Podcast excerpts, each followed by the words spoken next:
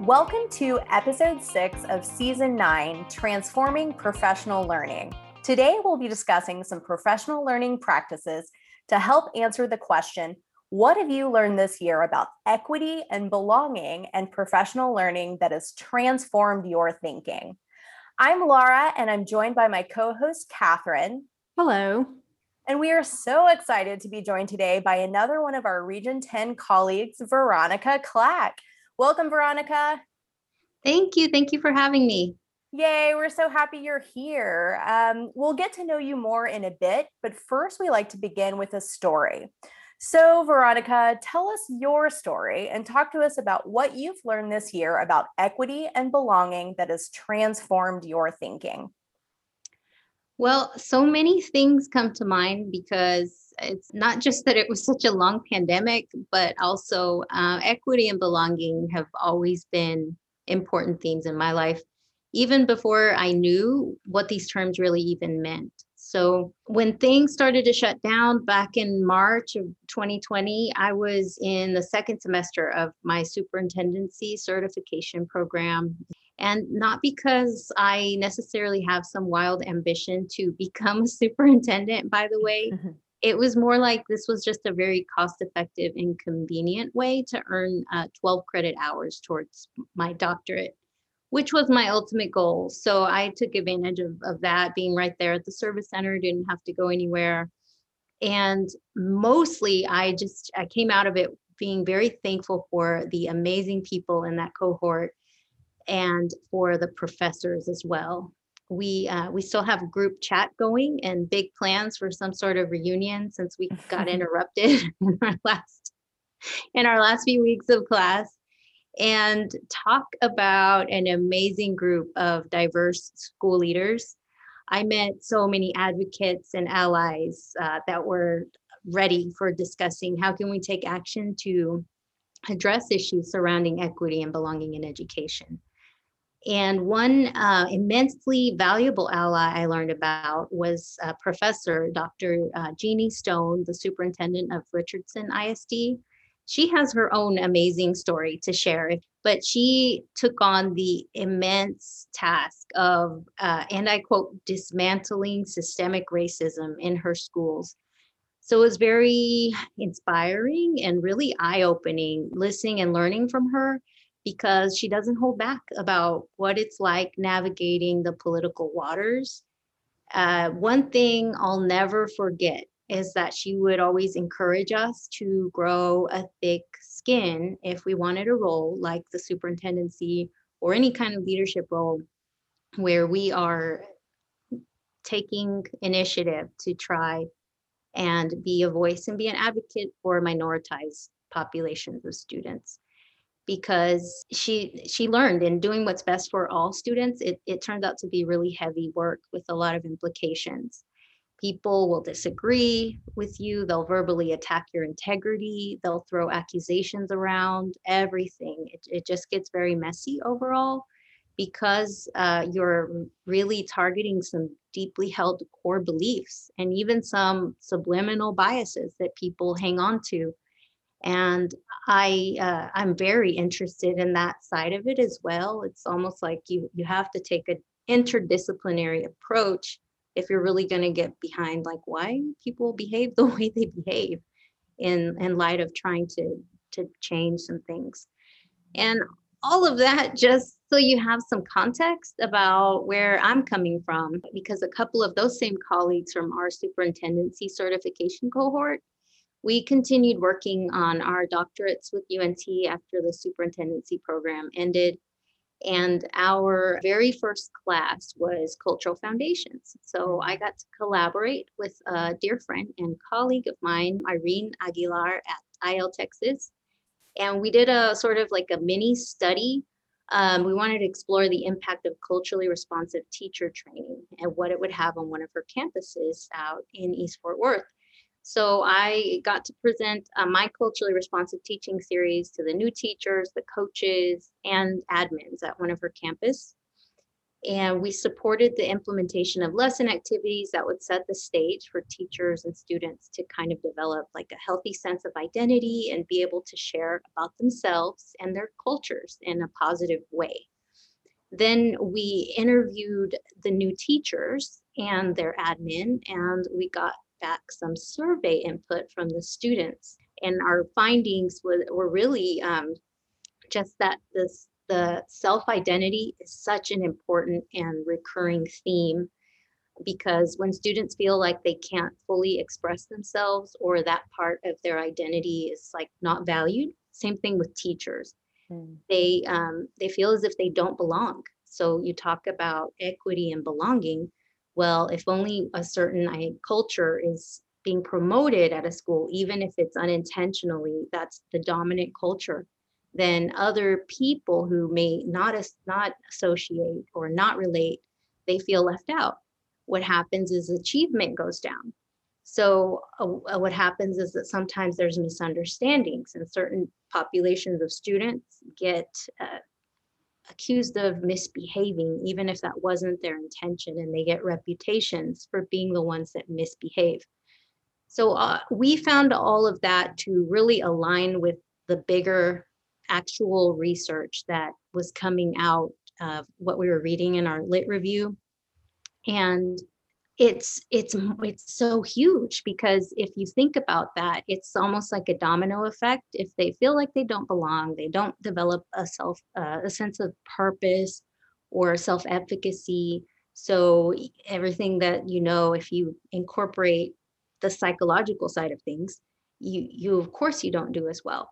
And um, all of that bias that happens with teachers developing perspectives about certain students contributes it, it compounds that effect how it ended um, the thing that stood out to me is that professional learning for educators about DEIB uh, specifically and, and culturally responsive pedagogy more often than not, it's kind of designed um, and delivered with the assumption that uh, this information is just for our white educators or, or those who identify with the dominant American culture. And it kind of ignores the diversity that exists within our educator workforce as it is today.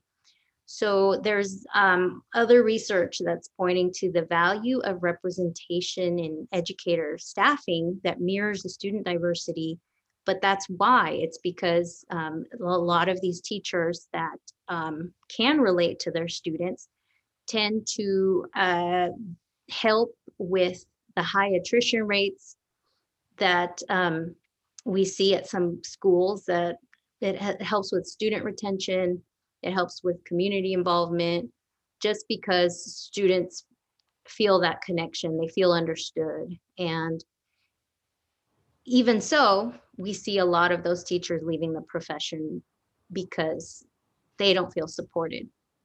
And so I, I narrowed down uh, my list for proposing my research question and really thinking about expanding the social capital of our diverse educators through inclusive professional development, some kind of framework that acknowledges them as individuals and is more responsive to their unique needs. My, myself included, being a, a bilingual teacher for many, many years, I can tell you that sometimes that professional development, it didn't resonate. I couldn't connect. And a lot of times I was made to feel like an island unto myself. Hmm. Well, Veronica, there's so much to unpack what all you shared. And thank you for telling the story. What a powerful year you've had. And I guess starting back at the beginning, the first thing that's so reassuring to hear is that there are so many educators who are growing as leaders that are um, valuing this diversity, equity, inclusion, belonging work. So when you said that your cohort was such a diverse, you know active group that are dedicated to this that's so exciting to hear i think for educators that that leadership will take us to the next level, I think. So that was one of the first things that excited me about about your story. Yeah, yeah, absolutely. And one misconception that comes out with the concept of diversity sometimes is people make assumptions that we're all quote unquote the same maybe because of something like skin color or maybe because of something like gender but the fact of the matter is when you really get to know people you find out their backgrounds the places that they come from the things that really build up their culture is so different. And yet it's like an intricate web where there's so many other connections to people that may may look totally different from them and you may have thought were totally different from them but yet they have a lot of, of commonality. Well and very interesting to hear the importance of identity and and so we can dig into that a little bit more too but before we chat more about equity and belonging, let's hear a little bit more about you yourself and just tell us about your background. And then, since we're reflecting back on our pandemic experiences, if you have a pandemic hobby or if you had some weird or cool pandemic purchase, we like hearing about that as well. okay, okay. A little bit about me. Um, is I have been with Region 10 for about three years now. And actually, May 11th, is that today? Oh my gosh, it's my anniversary. How about that? We started on the same day. Uh, we are Region 10 bros. So happy Region 10 anniversary. Thank you. Thank you so much. Yes, with um, a bilingual ESL um, program uh, consultant is my specialty and but i've always been probably because of my job training one of those um, uh, jack of all trades master of none kind of people. So so anytime i hear elar i'm like ooh elar friends. That's my passion. Um, yet um, also math. Um, they made me a fourth grade math teacher for a few years and what I learned there is that I have a really great way of connecting with kids who are terrible at math because that was me. And I'm an adult who's mediocre at math but has a growth mindset about it. Mm. Um, I was very excited that I did so well in statistics this past semester. um, and then my niece broke it to me. She's like, statistics isn't real math. It's like creative math. And, and I wanted to cry. I'm like, I got an A in a math class but uh, yeah, so yeah, I'm culturally I'm Mexican American. I was born here in Dallas, uh, but my parents are from Mexico. So um, yeah, I grew up all around this area, Garland actually, and then I got to go back to teach there um, as uh, a younger woman, and I was bilingual, a bilingual classroom teacher for many years, and then I got to work with intervention, which opened me up to um, grade levels K through five. Um, and I got to work with students that were not necessarily just gen ed, that were monolingual, or ESL students who didn't necessarily speak Spanish as their other language. I, you know, so it really broadened my my own world coming from um, where I came from. And before that, I, I worked in Dallas ISD in a dual language bilingual program and always in the upper grades, fourth and fifth as a classroom teacher. So that's, yeah, that's a little bit about me. Anything else you like to know, definitely tell me. Let's hear your pandemic purchase or weird okay. hobby. oh, so many. Okay. I I ended up with two cats. The, oh. the the Menendez brothers actually. Um, I, my daughter is very interested in like the true crime stories. So that was the Netflix special that we had just finished watching. And so it's uh, Joseph Lyle and Erik Galen. Uh, is what I learned their full names are. Just two troubled kittens found abandoned in a box in front of a Home Depot. And this is perfect. Yeah, it's perfect. They are brothers so yeah, no, as for hobbies, uh, no real hobbies to speak of that came up new during the pandemic. I, I try to keep up with the ones I had. Um, it brought us closer as a family, um, made us realize, you know, how truly valuable family is, and just forced us to slow down. Mm. I, I got a meditation cushion for Christmas. Mm. So I got better at that and uh, just yeah especially with the freeze that freeze was crazy i was like well let's see i don't have internet i don't have i'm like wow okay it's time to just sit and be at peace and cook. I cooked a lot. And that's, yeah, so refinement of hobbies. I love this. I love this. And it also sounds like you uh, continue to grow your brain and work through your schooling and um, working toward your doctorate. So way to way to keep busy and slow down, but also do lots of productive things in an incredibly wild year. So we're so, so glad that you're here and want to really talk more with you about this idea of equity and belonging and really how it relates to transforming our thinking about professional learning and just going beyond what we've always done. You mentioned some thinking about professional learning when you were giving us your intro story, and you also alluded to your dissertation and your, your real focus on this topic. And so I would really love to hear your thinking on how those relate, maybe a little bit more about that dissertation and really what that professional learning piece looks like for you now and um, in the future too. Yeah, yeah, I think um, more and more I just I'm realizing the implications for myself and other educators uh, as advocates, and it, it's interesting to say, you know, I used to have this very student focus, but it, but it starts with you. So sometimes you have to advocate for yourself and also um, for your culturally and linguistically diverse students.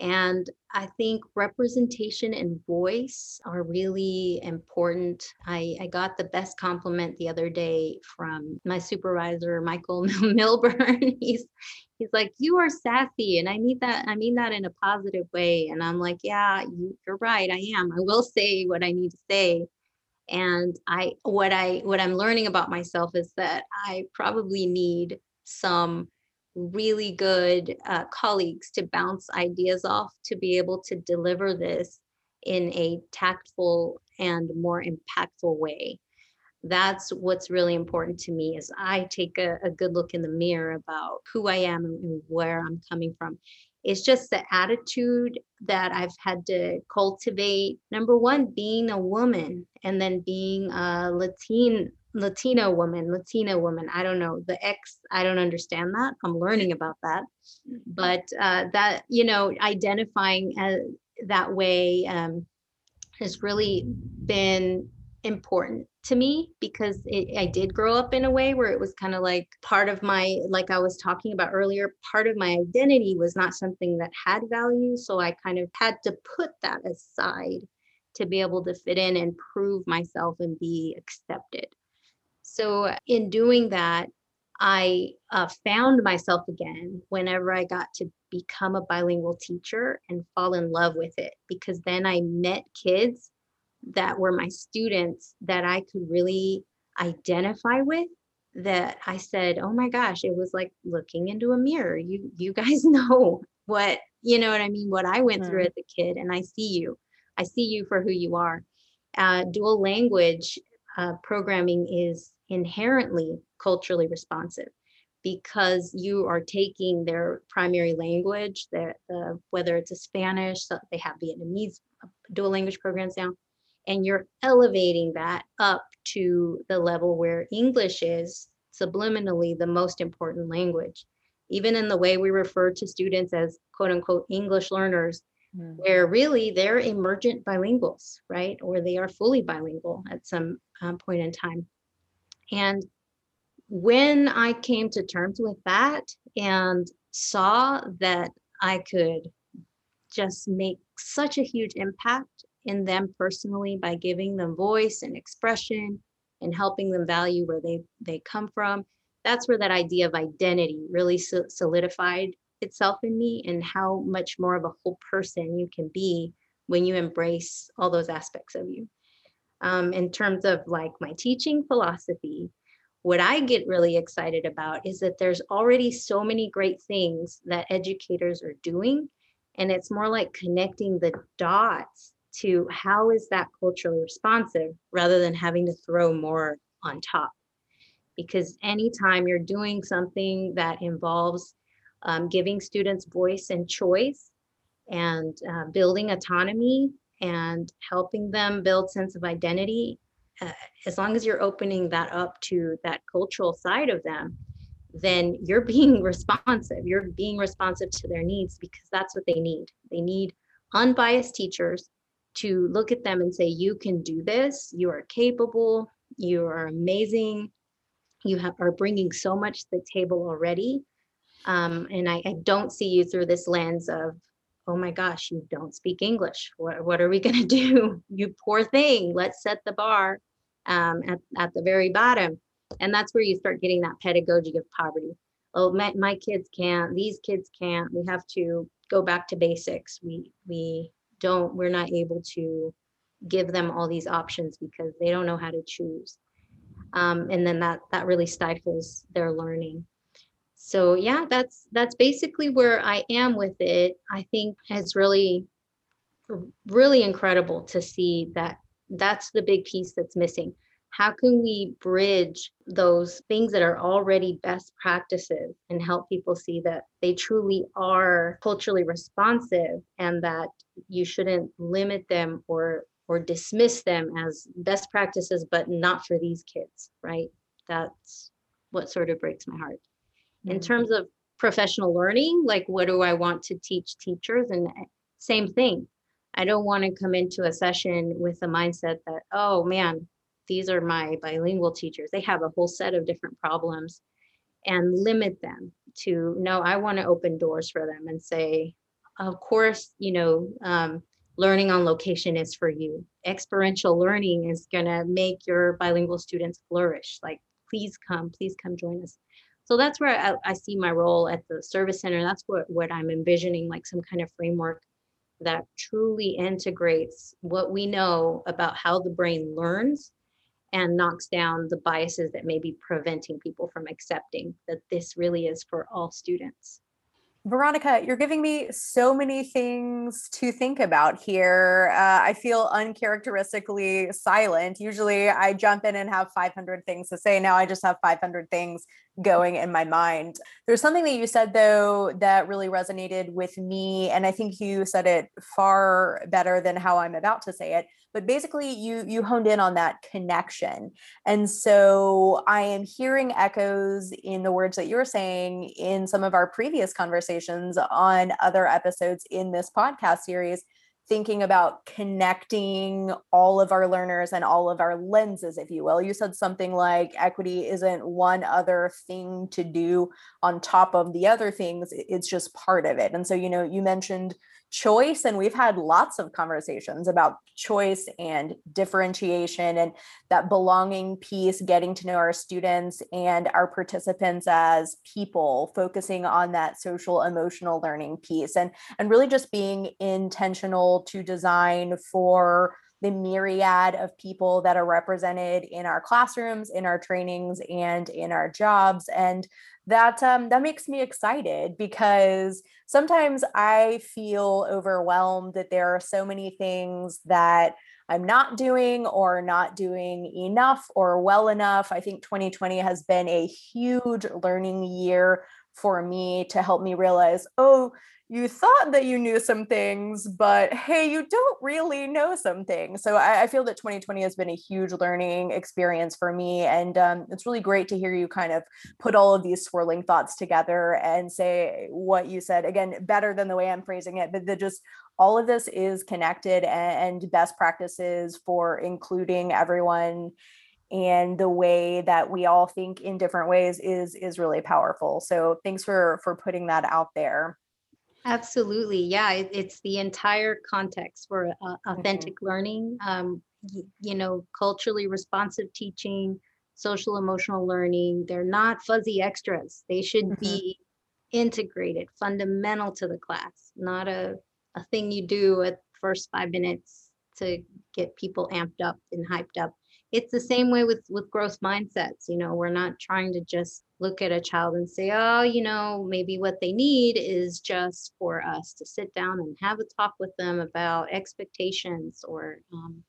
or about trying harder. It's it's like no the the whole thing is getting them to talk getting them to share about themselves so that they get excited and again connect to to the learning Well, I'm like Laura, and I have I've been trying to take notes to capture mm-hmm. all of these things that you've shared.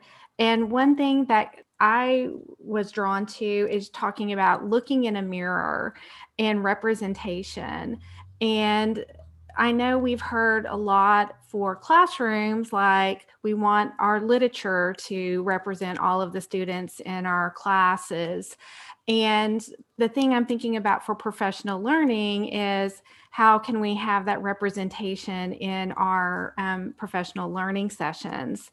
So, thinking about some things that another word, Laura, that we've mentioned several times is intention, mm. being so intentional about, for instance, um, panelists at a conference. How do we make sure that our panelist or our keynote speaker represents every person that we'll see in the audience?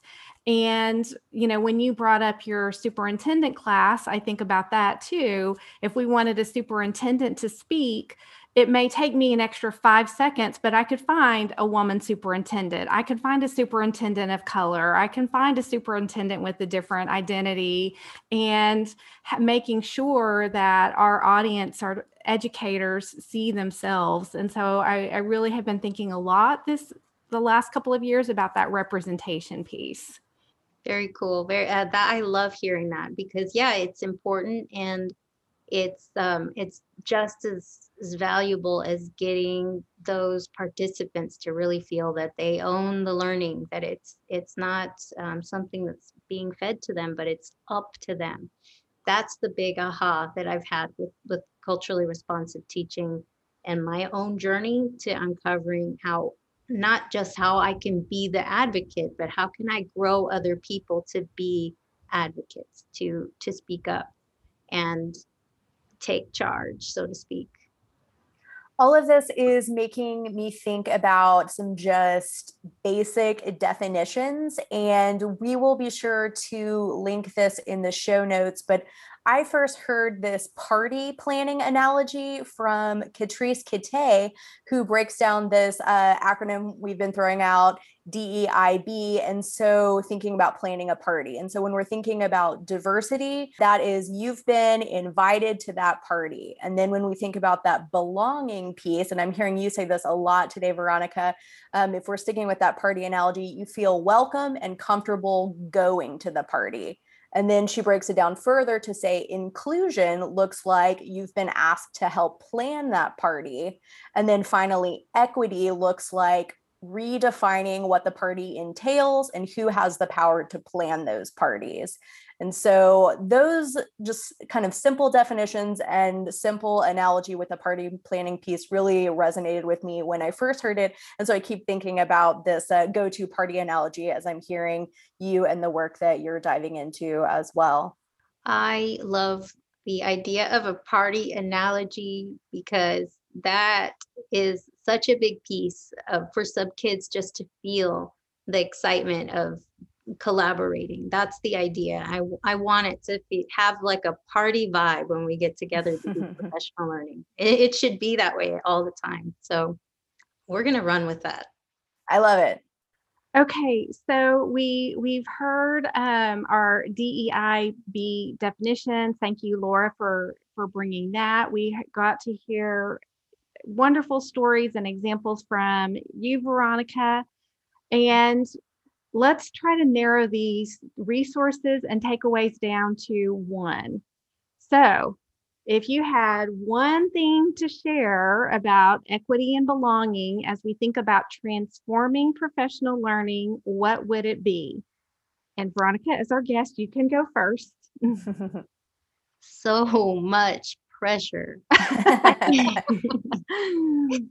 I think uh, when I think about resources, I think about you know opportunities to learn, and you know there's no one size fits all. So if I have to name something that I've been um, using lately that I've been enjoying, um, is got to be the uncomfortable conversations with the black man.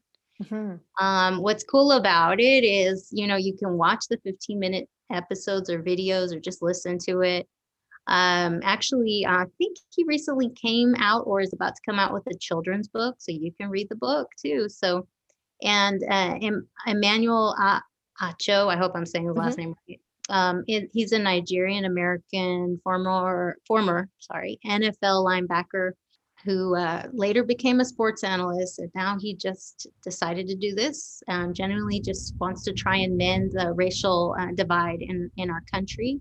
Um, I know Brene Brown um, is has had him on one of her uh, podcasts, who's also brilliant to listen to. But yeah, the the thing is just like people just find what resonates with you. Oh, that's a great share. That is. okay, Laura, what about you? What do you have to share? Okay, well, I am, as ever, uh, overwhelmed by the great number of resources that are available. And as I was trying to choose one, I was thinking that I might need to re listen to some of our previous conversations about good and concise curation. But I, I'm not cheating. I'm only giving one resource today. Um, if I had to choose one, I think I will share the site Learning for Justice. They are formerly Teaching Tolerance, and they have continue to be a robust go to site for learning about a variety of topics, both on the educator side to grow and learn ourselves, as well as having several good, relevant classroom resources for all grade levels to share and use with students. So, I I agree with that one, Laura, too. So mine is the idea of use of use of names and the importance of calling people by their name and correctly pronouncing their name. And I have been part of a couple of sessions this year. One was with Katrice, and she sent us a pre form to complete that said, you know, what is your name? How do you pronounce your name? Um, what is your identity? And it was, I think she must have had that spreadsheet of pronunciations open during our sessions because she called using the correct names every single time. And in our Zoom world, I just feel so special when someone call a presenter calls my name. And I and I just think about the importance of that little element of including others by just the importance of names. And I just love the way Katrice had that available and that she offered that. So that's my resources, just making sure that we use names and that we pronounce the names correctly. Uh, absolutely. That that is such a small tweak that is so important and again really just makes that belonging feeling feel authentic. So awesome, awesome share. So, we like to wrap up our conversations with each of us sharing a reflection using the same stem, which is I used to think blank, but now I think blank today about equity and belonging and professional learning. So, again, Veronica, we will have you go first. Give us your reflection and sentence stem. Oh, okay. I used to think equity and belonging was just a matter of helping disadvantaged and marginalized people. But now I think it's a mindset that's going to help make our diversity really valuable. Mm, nice. Kathryn, what about you? So mine is close to Veronica's. I used to think the equity and belonging work was just for specifically organizations or just for classrooms. But now I think that this needs to be embedded in professional learning and everything that we do. Love it. Well, I am continuing a really similar train of thought here. I used to think that the idea of equity and belonging required another and separate lens to think through, but now I realize it's the main lens that focuses all the work we do. Yes. All right. So, Veronica, what a great conversation this has been. Thank you guys. Yes, I enjoyed it. Okay, so before we wrap up, let's just summarize some of our key points from the conversation. And really, Laura, I think you're, I used to think is one of the biggest points that we are saying, and I heard several times that this is not an add on. This is not something separate, but it has to be, Veronica, you said connecting the dots. It has to be part of every single thing that we do and embedded in all that we do. So that was one of my big takeaways from today. Absolutely. So I will add something from the beginning of our conversation, just really thinking about the importance of working together and alongside others to have those allies who are working together to have this lens be the main lens and the focus lens and go through this hard work together. And so I was really inspired thinking about your cohort and all of the work that you're doing and um, bringing bringing to everyone you talk to and, and touch. And so just maybe just the the branch effect that happens when you have those good conversations and really start doing the work and how it really is just part of everything. And now I'm hearing myself say the same point that you just did, Kathryn, that it, it's all connected. It must be a good takeaway if I keep coming back to it. It is. well, and then the last takeaway that we have repeated in most of our episodes is the importance of choice and mm. providing choice for professional learning, which will hopefully lead to providing choice for students and how that um, empowers all of us is when we have that choice available. Okay, so thanks again, Veronica, for your insight and for helping us think about equity and belonging and for joining us today. If you would like others to connect with you, how may how may people find you?